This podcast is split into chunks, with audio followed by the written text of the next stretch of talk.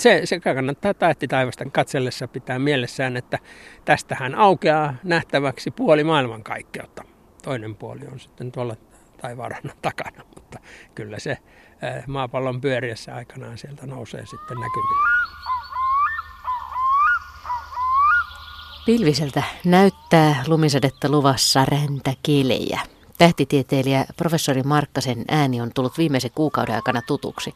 Olemme soitelleet melkein joka ilta ja yrittäneet löytää sopivaa aikaa tähtien katseluun. Ja silloin kun yrittää, niin eihän se sitten onnistu. Kunnes sitten onnistui maaliskuun ensimmäisenä lauantaina ilta kymmeneltä. Menimme Espooseen Haukilahden rantaan ja aloimme katsella taivaalle. Varmaan moni muistaa omasta lapsuudestaan tai jostain elämänsä varrelta hetken, jolloin on pysähtynyt ihmettelemään tähtiä. Jonain pimeänä yönä maaseudulla tai jossain hämärämmässä kolkassa kaupunkia, kun on hetkeksi unohtunut ulos. Tai joskus, jos on istuskellut esimerkiksi tyynenä yönä laiturin päässä, niin että taivas heijastuukin veteen. Ja yhtäkkiä tuntuu siltä, kun olisi ohuen varren päässä keskellä loputonta avaruutta.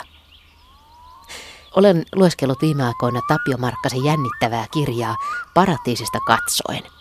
Siinä on kuvailtu sitä, miten eri tavoin ihmiset ovat kautta aikojen tähtiä katselleet, nimenneet tähtikuvioita, suunnanneet niihin unelmansa, pelkonsa, ihmetyksensä. Saattaa olla, että varhaiset luolamaalauksetkin ovat esittäneet tähtitaivaan hahmoja.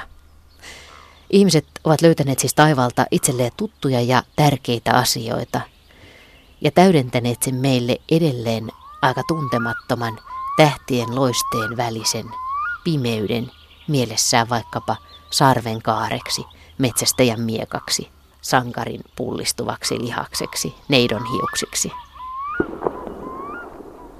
Me olemme nyt ohittaneet kuun ensimmäisen neljänneksen puolikuun vaiheen, ja nyt on lauantai-ilta ja kuu valaisee taivaan pohjan ja kuun valo hohtaa sitten tuolta meren jäältäkin aika voimakkaasti ja näin taivas ei ole täysin pimeä ja musta.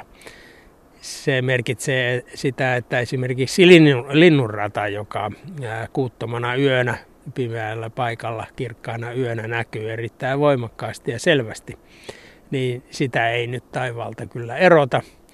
Mutta onhan täällä korvikkeena sitten komeita planeettoja taivaalla poikkeuksellisen paljon. No, jos, jos lähdetään ihan alusta, niin mistä kannattaa täällä pohjoisella pallonpuoliskolla, mistä kannattaa, mitä kannattaa etsiä ekaksi? No, jos taivaaseen aloittaa tutustumisen, pyrkii, pyrkii tuota, tutustumaan tähtikuvioihin ja kirkkaimpiin tähtiin, niin jokainen nyt yleensä vähän hakemisen jälkeen löytää taivaalta Otavan. Se seitsemän tähti on meille kaikille tuttu kuvio. Jos siinä näkee hevosen vaunut tai kottikärryt, niin aisat ovat alaspäin ja se vaunuosa on sitten ylempänä. Otavan avulla löytää äärimmäisenä siinä vaununlaidassa olevien tähtien linjaa jatkamalla pohjan tähden. Ja näin on syytä kiinnittää huomiota siihen, että missä ovat pääilmansuunnat, niin se helpottaa paljon. Tuolla läntisellä taivaalla tällä hetkellä kello on lähempänä kaksikymmentäkaksi, niin siellä ovat laskemassa hyvin kirkkaat planeetat. Oikeanpuoleinen ja alempi on Venus-planeetta. Se on nyt taivaan, taivaalla kuun jälkeen kirkkain taivaankappale. Ja siitä ylävasempaan, ehkä kello yksitoista suuntaan, nyrkinleveyden verran, jos ojentaa käsivartensa suoraksi, niin siellä vasemmalla ylhäällä on toinen hyvin kirkas valkoinen taivaankappale. Se on Jupiter-planeetta. Ne tuntee planeetoiksi myös siitä, että ne eivät tuiki, niin kuin niin sanotut kiintotähdet. Kolmas planeetta täällä iltataivaalla tällä hetkellä on sitten Mars. Se on idempänä ja sen tuntee siitä, että se on kirkas, loistaa tasaisella valolla. Niin se ja sen väri, väri on kellan punainen, kyllä. Siellä Joo. se näkyy. Ja sitten oli vielä se Sirius. Missä se Sirius nyt näkyy? No, Sirius näkyy tuolla eteläisen taivaanrannan yläpuolella. Tästä kun katsoo etelän suuntaan meren jään ylitse, niin siellä melko matalalla voisi sanoa, että semmoinen nyrkinleveys taivaanrannasta täällä pääkaupunkiseudulla, eli siis etelärannikolla, sen erottaa siitä, että se on kirkas, hyvin kirkas. Se on itse asiassa kiintotähti taivaan kirkkain tähti. Ja sitten se tuikkii, koska se on niin matalalla meiltä katsottuna, niin sen valo hajoaa maan ilmakehässä ja siitä syntyy myöskin tuo tuikkiminen ja se valon väreily. Mutta samalla se valo, valkoinen valo hajoaa väreihinsä niin, että se hetkellä, jollakin hetkellä näyttää vähän punertavalta, sitten se muuttuu ihan siniseksi ja siinä erottaa kaikkia sateenkaaren värejä. Nyt kun sanot sen, niin se näin tosiaan on. Siis ihmiset ovat kautta aikojen katselleet taivaalle ja suurimman osan ihmiskunnan historiaa on katseltu ihan näin niin kuin mekin tässä paljain silmin ilman mitään kummempia teknisiä apuvälineitä. Sinua on tähtitaivas kiehtonut, mutta ymmärrätkö sitä, että ihmisiä on myöskin pelottanut taivas? Siinä ei ole oikeastaan mitään ihmettelemistä minun mielestä, mielestäni, koska aurinko kiertää näennäisesti eläinradan tähtikuviot kerran vuodessa. Tämä vuoden aikojen vaihtelu on se kirkastunut ihmisille jo hyvin varhaisessa kulttuurien vaiheessa ja toimeentulo, elämän rytmi ja selviytyminen vuodesta toiseen, leivän saanti, se on riippunut auringon antamasta lämmöstä ja valosta ja ei ole mitään ihmettelemistä siinä, että ihmiset ovat monin paikoin palvoneet aurinkoa elämän lähteenä ja turvallisuuden ja jatkuvuuden antajana. Ja äh, monies, monissa kulttuureissa nimenomaan sydäntalvella on tullut esiin huoli siitä, että jospa tällä kertaa aurinko ei palaakaan, aloita kulkuaan korkeammalle taivaalle ja, ja talvi ja pimeys jatkumistaan jatkuu, kuinka silloin käy. Ja sitten on jouduttu tietysti järjestämään erilaisia juhlia ja, ja uhrijuhlia ja kaikkia muita toimia, joilla on pyritty varmistamaan se, että aurinko varmasti palaa entisille sijoilleen ja jakaa taas lämpöä ja kasvua. Mikä on se historia, että miten ihmiset, luuletko, että on alusta asti nä, ruvettu näkemään, kun on tarpeeksi taivaalle katseltu, niin ruvettu näkemään niitä hahmoja tuolla? Siis, et mikä on historia sille, että, että on ruvettu piirtämään erilaisia eläimiä tai jumalhahmoja, joita nämä tähdet muodostaa? Sitä on vaikea varmasti yksityiskohdissaan selittää. Ehkä ihmisellä on sellainen luontainen tapa katsella kohteita niin, että esimerkiksi taivaalla näkyvät kirkkaat tähdet, ne ryhmittyvät ihmisen mielikuvituksessa ja hahmottuvat kuvioiksi, jotka on helpompi muistaa ja pitää mielessä.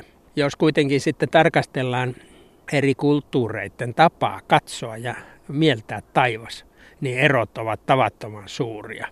Esimerkiksi beduinikulttuureissa, arabikulttuureissa tähtikuviot ovat yleensä perinteisesti huomattavasti laajempia kuin esimerkiksi meidän, voisiko sanoa länsimainen, kreikkalais, roomalais, mesopotamialainen tapa jakaa taivas tähtikuvioihin. Meillä on paljon enemmän ja pienempiä tähtikuvioita ollut aikojen saatossa käytössä kuin esimerkiksi beduineilla.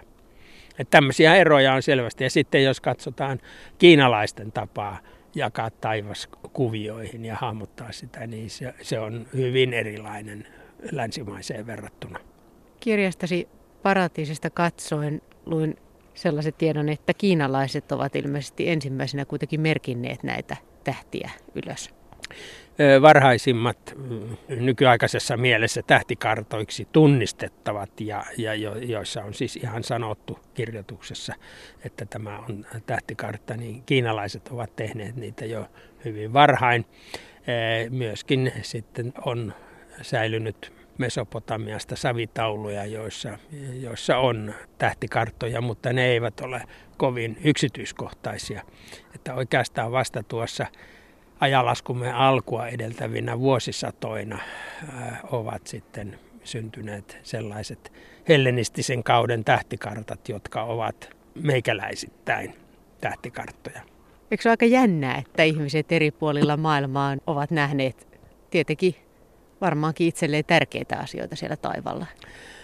Kyllä, kyllä varmasti. Kiinnostavaa on, että se mitä me kutsumme härän tähtikuvioksi, taivaalla se on yksi eläinradan tähdistöistä ja sen päätähti on punertava Aldebaran nimeltään. Sekin on nyt tuossa taivaalla kyllä nähtävissä, tuolla vähän lännen suunnalla.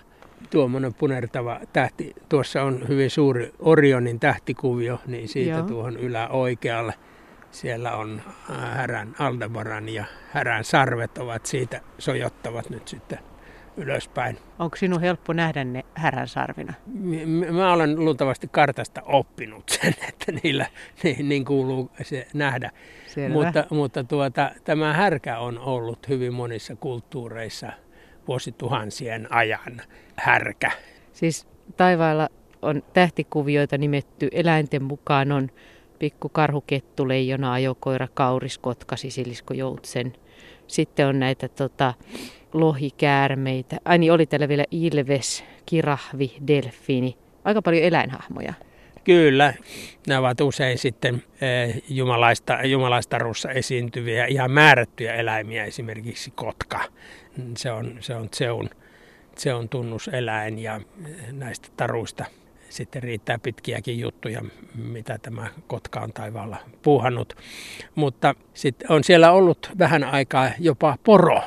On käynyt myöskin sillä tavalla, että kaikki, kaikki tähtikuviot, jotka jossakin vaiheessa on perustettu, siis joku tähtikartan laatija on ryhmitellyt tähtiä vähän aikaisemmasta perinteestä poiketen uudella tavalla muodostaakseen tähtikuviolle, uuden tähtikuvion haluamalle nimelle.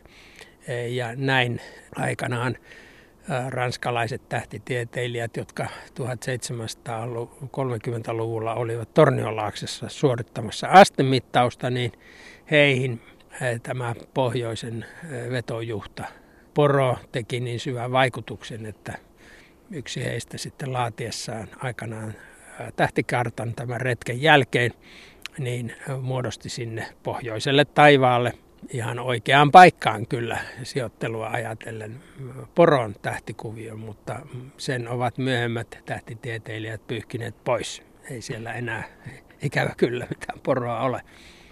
Voi ei. Entisaikaan tämä tähtikuvioiden ylöskirjaaminen, niin se on ollut tiedettä, mutta se on ollut myöskin taidetta. Siinä on niin kuin tiede ja taide yhdistynyt. Kyllä, tuota... taiteilijat ovat tehneet astronomien, tähtitieteilijöiden toivomusten mukaan tähtikarttoja ja kuvanneet taivaan ilmiöitä ja asioita. Ensimmäiset eurooppalaiset, voisimme sanoa nykyaikaiset tähtikartat, niin niiden piirtäjä ei ollut kukaan vähäisempi kuin saksalainen taidemaalari ja piirtäjä Albrecht Dürer. Ja Euroopan taidehistoriassa monet hienot taideteokset, erikoisesti ruhtinaiden, palatsien, kirkkojen katot ja seinät, niin niissä tähtitaivaan esittäminen on ollut hyvin kiitollinen aihe. On haluttu kertoa muinaisia taruja ja sitten myöskin liittää jonkun maksajan henkilö ja saavutukset taivaan hahmoksi. Ja, ja se on ollut tämmöinen tapa näyttää mahtavuutta, suuruutta ja menestystä. Euroopan vanhoissa taidekeskuksissa on monesti tavattoman hauska katsoa teoksia tästä näkökulmasta ja yllättäen huomaa tavattoman paljon tähtitaivaaseen ja tähtimyytteihin ja taruihin liittyviä aiheita ja yksityiskohtia taideteoksissa. Mutta siis onko niin, että meillä ei oikeastaan ole, tai onko meillä käsitystä siitä, että mitä varhaiset suomalaiset ovat tuolla taivaalla nähneet? Siis aikoina ennen, ennen kuin on mitään kirjoitettu ylös. Sitä on, on, kansanperinteen tutkijat ovat jonkin verran näitä asioita selvittäneet. Ja suomalaisessa kansanperinteessä on sitten joitakin tähtikuvioita nimetty. Ei ole kauhean helppoa tunnistaa niitä kaikkia, mutta yksi erittäin suosittu ja ilmeisen rakas kuvio suomalaisille on ollut se, mitä me sanomme yleensä seulasiksi. Seulaset on tuossa härän tähtikuviossa, ja se ikävä kyllä nyt tässä kuun, kuu on varsin lähellä, ja se kuu valaisee tuota Siellä on myöskin hiukan ilmeisesti jotakin utua taivaalla ja sellaiset kuuttomana yönä näkyy semmoisena hyvin tiiviinä tähtiryppäänä. Ne erottuvat juuri ja juuri paljain silmin semmoisena varsin tiiviinä ryhmänä. Antiikin kreikkalaiset kutsuivat niitä Atlaksen tyttäriksi eli plejadeiksi ja suomalaisilla on hyvin monta nimeä seulasille, Virsu, Kakaravasu, Vakkanen ja niin edelleen. Taidetaan tuntea lähemmäs viisikymmentä nimeä sille tähtiryhmälle. Sitten mä oon käsittänyt, että Kalevalaakin voi nähdä halutessaan täällä taivaalla. Jossakin määrin on tuota tuo Orion, josta tässä on ollut jo puhetta, tuo suuri X-muotoinen tähtikuvio. Sen kapeimmassa kohdassa, siinä X-kirjaimen risteyskohdassa keskellä, siinä on kolme tähteä tasavälisesti niin, että ne välit ovat yhtä pitkiä ja, ja tuota, ne ovat suorassa linjassa. Siitä alaspäin sitten jonkin matkan päässä erottuu varsinkin kuuttomana yönä semmoinen himmeiden tähtien, juuri ja juuri erottuvien tähtien ryhmä ja sen ympärillä utumainen läiskä. Se on Orionin suuri sumu. Ja tuo Orionin vyö, tämä kolmen tähden vyö ja siitä alaspäin sumu ja sen keskellä olevat tähdet, niin ne muodostavat Kalevan miekan tai Väinämöisen viikatteen. Silläkin on siis useita nimiä ollut käytössä. Ja onpa sitten tuossa tuhatkahdeksansataaluvun lopulla, ei aivan tarkkaan tiedetä, kuka sen oikeastaan teki, mutta koko kalevalainen henkilöjoukko siirrettiin tähtitaivaalle niin, että siellä on kerrottu myöskin kalevalaisia tarinoita. Väinämöinen valmistaa venettä, Ilmarinen pajoineen on taivaalla. Siellä on tietysti karhu, suuri hauki, Aino ja Ainon Helmet ja Pohjan Akka. Kaikkia tämmöisiä hahmoja. Linnunrataa ei nyt siis näy, mutta sehän on varmaankin saanut nimensä siitä, että sitä pitkin on lintujen ajateltu muuttavan Suomeen ja sitten taas Suomesta pois tai yleensä tänne pohjoisille alueille. Näin on suomalaisessa kansanperinteessä ja Suomen su- kielisukulaisten piirissä linnunradan nimi on vastaavanlainen ja se on tulkittu niin, että erikoisesti lintujen syysmuuton aikaan, jolloin täällä pohjoisella havumetsävyöhykkeellä linnunrata kirkkaana öinä näkyy siinä asennossa, että se kulkee, kirkkaimmat tähtipilvet näkyvät juuri taivaan laajalta kohti lounaista taivaanrantaa, niin vaikuttaa kuin se merkitsisi yötaivaalle lintujen syysmuuton reitin. Että monessa eurooppalaisessa kielessähän linnunradan nimi liittyy maitoon. Se on kreikaksi Galaxias Kyklos ja, ja latinaksi Via Lactea ja ranskan Via Lactea ja Milchstraße Saksassa ja Milky Way englannin kielessä. Siis kaikissa puhutaan jonkinlaisesta maitotiestä. No se on taas kreikkalaista mytologiaa ja erikoisesti Herakleen tai Herkuleen tarinasykliin kuuluva juttu. Sankari Herakles hän syntyi Zeun ja maallisen kaunottaren rakkauden hedelmänä. Ja Zeus oli niin ihastunut tähän poikalapseen, että halusi hänestä kuolemattoman ja paras konsti siihen oli, että hän saisi imeä jumalten maitoa. Ja näin hän sitten asetti tämän ää, poikalapsen nukkuvaan puolisonsa Heeran rinnoille. Poika imaisi sellaisella voimalla, että Heera heräsi ja sysäsi tämän vauvan sylistään. Maitoa roiskahti yli koko taivaan ja näin syntyi maitopiiri tai maitotie eli linnunrata. Tämmöisiä hauskoja kertomuksia on ihmiset keksineet selittäessään näitä ilmiöitä. Itse asiassa siis tähtitaivas on myös täynnä näitä antiikin jumalia. Kyllä, siellä ne seikkailevat. Ehkä kaikkein selkein näistä antiikin tarinapiireistä on sankari Perseuksen ja prinsessa Andromedan tarina. Se on kaikki kerrottu ja esillä taivaalla. Siellä on jokaisella oma tähtikuvionsa. Kysymyksessähän oli siis Etiopian prinsessa Andromeda, jonka äiti Kassiopeja näkyy kuningatar Kassiopejan tähdestä tuolla taivaalla kaksoisveen muotoisena selvästi erottuvana kuviona. Ja nyt sitten meressä eli hirvittävä hirviö, valaskala, joka vaati prinsessa Andromedan uhrattavaksi itselleen. Ja sitä varten Andromeda kahlittiin rantakallioon. No, sankari Perseus saapui sitten pelastamaan lentävällä hevosellaan Pegasuksella.